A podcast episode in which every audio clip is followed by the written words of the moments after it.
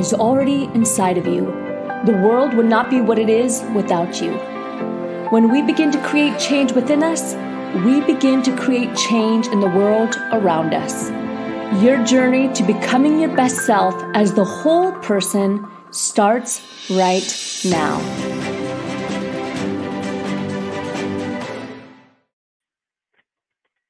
Hello, Connie. We're Hi. live. Great. Right. Thanks I'm, for having me excited to be here. I'm Lauren Sweeney from Rise Up For You, and I'm just excited to talk today with you, Connie. Let's start by telling our listeners and our viewers a little bit about you, and then we're going to be discussing all the things in terms of training, development, soft skills development, which, of course, us at Rise Up For You, we are all about that. Why don't you start by telling us, first of all, where do you live and a little bit about your background? Sure. So I am in Dallas, Texas right now, and we just got a, this huge snowstorm and we were not equipped. So we have power now for a couple days. But my background is um, I'm a global HR leader in a high growth tech company, and I started out in retail at Neiman's, uh, and I was in their buying program. So my soft skills from there translated in HR. And for me, it's all about creating meaningful work for our team as we achieve our strategic goals for the organization. I love it. I also have a, a, retail background from back in the day as well, before I started doing more coaching and leadership work. And you do learn a lot when you're in that that type of environment. And I know before our conversation today, we had talked about the importance of soft skills development. And do you see more of a need for it now that we're in this virtual world than you even did before? Definitely. I think it's so important. I mean, you hear that people don't leave jobs, they leave their manager. And I was just talking to somebody earlier, and it's all about does the manager care about me and my aspirations and what I need to do to develop and do a great job? And that's all about soft skills. That's about understanding your team, and what's important to them, and giving that immediate feedback on how they can do better and grow, but in a positive way to motivate them. Absolutely. I get a lot of questions, I'm sure you do, being in the global HR space. How do you motivate a remote team? Is that even possible? Yeah, no, no, it's so possible. I think number one is just creating transparency in the organization and making sure that everybody has visibility into what's happening and what leadership is doing. So we definitely think that having those regular coffee chats with the CEO and the leadership and sharing the product roadmap, sharing feedback from pulse surveys, and then getting buy-in. So you can definitely create a weekly meeting and bring in different people in the org, talk to them about what you're doing as an organization, and then asking for feedback, right? Asking for feedback is so important, not taking it personally. Yeah, absolutely. Having that emotional intelligence as we get feedback and get wanting that 360 degree approach as a leader. I love that. How do you feel like leadership has changed, especially in the soft skills development space in the past year? Yeah, so it's all about really leading yourself, right? As a leader, people want to lead people who are ethical, who have integrity, who show care, who want to create a good life experience for their team. So that's kind of a big theme this year is making sure that we understand what's important to our people, but not only at work, but at home, right? What are they dealing with? And that we tap into that. And when you can create that relationship, I think that's important for leaders to share even, you know, their own personal feelings and what's good, what's bad, and just being human and being sincere about who you are. I think people want to work with real people because they want to be able to be real at their own work. So those kind of soft skills I think are going to be really valid and important in this coming year. And leaders should always, always grow as a leader, do something to grow their skills. I think that's so important. Absolutely. Can you share with our listeners, is there anything in particular you're really into in terms of your own development and growth right now?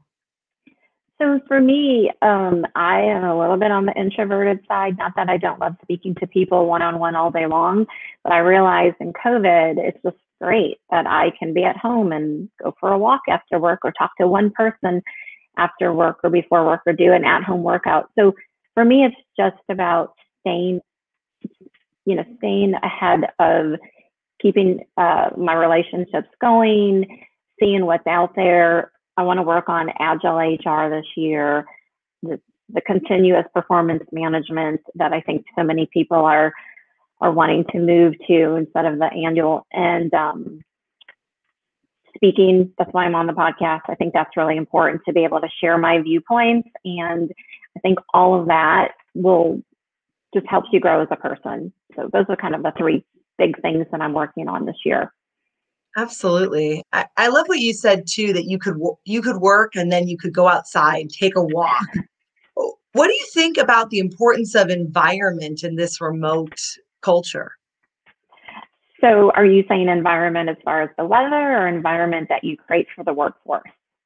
Yes, not the blizzard that that Texas found itself in this week. Not necessarily the weather, but I yeah, the the environment we're we're in. So if we're at home maybe there's there's positive things in our in our workspace or that you could take a walk outside and have some separation from your work. Since we're working and sleeping and eating and having relationships all in the same place it gets pretty interesting so for me i didn't go to my yoga studio for like five and a half months and i found this workout at home it was uh, an app called Melissa Wood Health, and I just do these at home workouts. But it's all about, I think, taking that break to take care of yourself, to take that break, to go outside and enjoy the sunshine and, you know, take that break to really go on vacation, even though we're not going anywhere, and refreshing and relaxing and recharging so that when we do come back to work, we come back even stronger.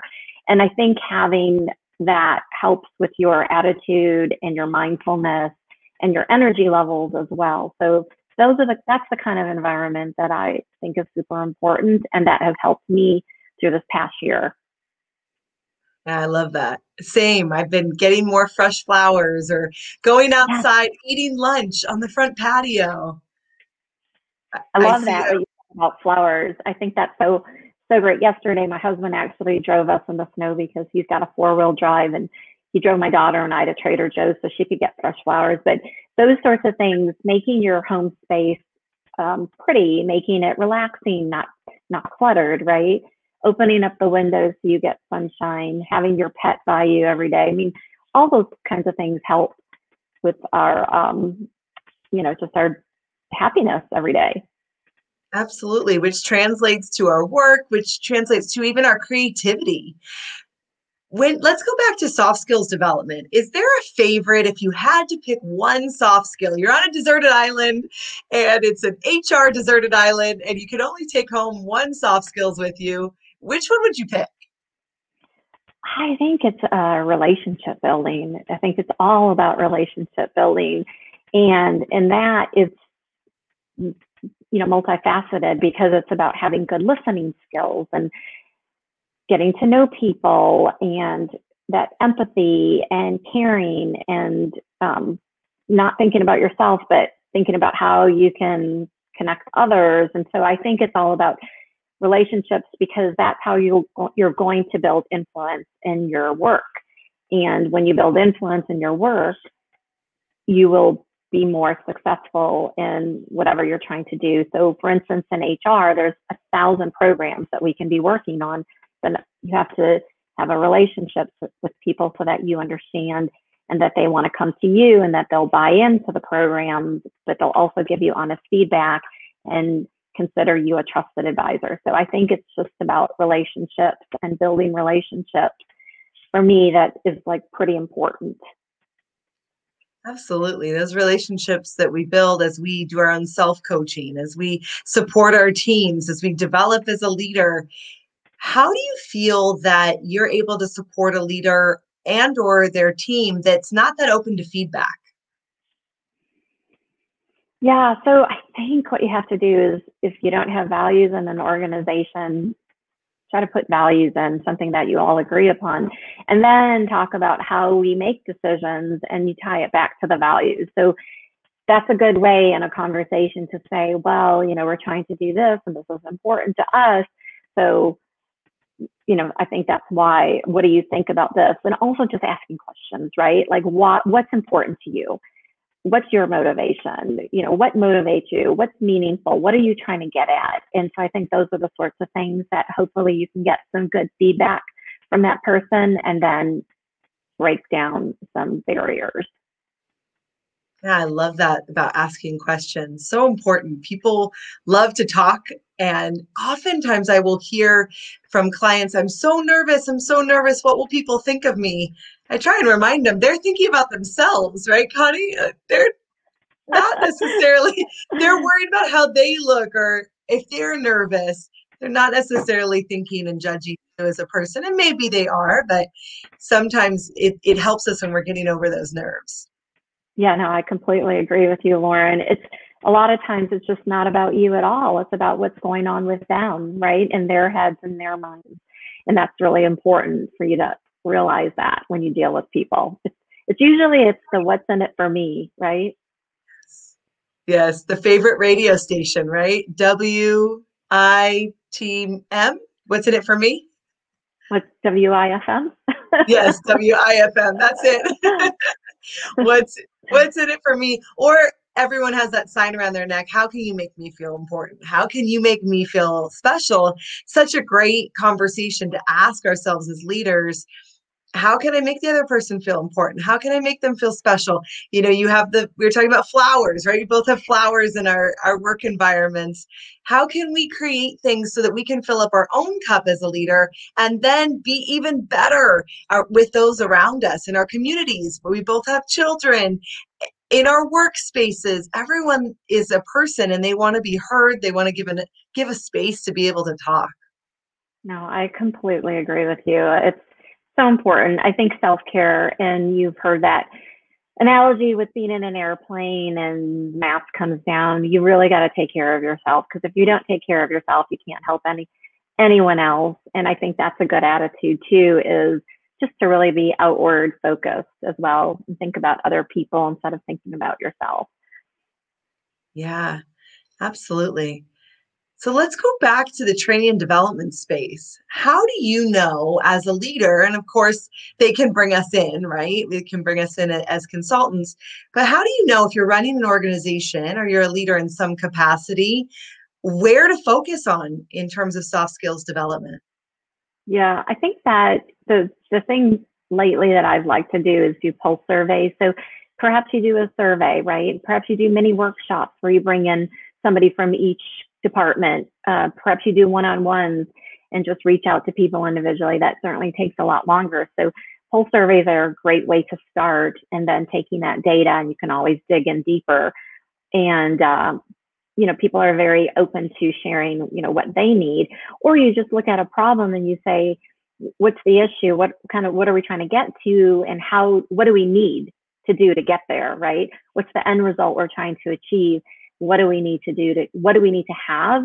What do we need to do to get there? And then you can come up with some ideas. And then you can always you know i, I don't like to do things in in a silo. So share that with a team and then get feedback and see if you can get that buy-in and commitment and define what it is in a soft skill or soft skills that you want to start working on.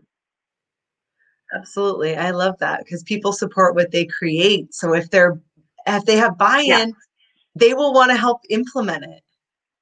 That's so true. It's all about getting people to be part of the change, right? And come along.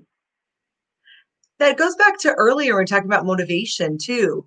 If we're leading and we have buy-in, it makes it easier for people then to continue the process, to want to make it their own, not just coming from the executive. That's right. And and that's why it's nice to have these uh, kind of organizations that really value um, people sharing ideas and thoughts. And when you do that, you can come up with some great innovative solutions to things. It's hard to create things all at the top. So if you have an idea and a way for people to share ideas and thoughts and then go from there. I think that is another way to show to get buy-in because people say, well, I've seen somebody propose that and then look what happened with it. So I'm going to propose something and then you get this little business of entrepreneurs where people actually own their business, right? Like it's their own. Love that. Then you're really creating a culture where people want to rise up, just like the name of our company, Rise Up for You. Then you have, I love that that idea of all these little entrepreneurs inside of one big entrepreneurial company. Yeah, yeah. And it is all about rising up and rising people up. And we all can rise up together, right? We don't need to have, you know, a Queen Bee or a King Arthur or whatever. Like we should want everybody to lift up together so that we can create the best environment for everybody. That's perfect. Well, we do love to always ask on the podcast what does Rise Up for You mean to you? To me, it's just about creating meaningful work for people and really finding out what they want, where they want to grow, and how they can best work at an organization and be valued, and then be the little entrepreneur. And then create just remove those obstacles and create ways to do that. Create a solution within the organization with different people bringing thoughts in. So i think rising up is just always constantly having this growth mindset and growing and you know achieving our goals and our desires and having the best life for ourselves everybody love it well, I know you and I connected on LinkedIn. LinkedIn is definitely one of our favorite platforms professionally. If people want to connect with you, Connie, where can they find you? Yeah, I was just put in Connie Clark, GPHR, SPHR. That's for my global and my professional certifications that I got. And I would be happy to connect and chat more. I love it. Fantastic. We'll put it in the show notes as well. Connie, it's been fantastic having you on the podcast today. We're excited. Reach out if you have questions as well. This whole virtual world is amazing. I'm glad the weather is definitely looking up for you in Texas. And I think it's fantastic the work that you're doing and bringing people together and that growth mindset. So thank you so well, much for joining. You thank you to Lauren for inviting me and for having me. I think it's great what you guys are doing as well. So can't wait to see where your where your firm grows. So kudos to you guys. Absolutely. Thank you so much. You as well. We'll talk soon. Okay, thanks.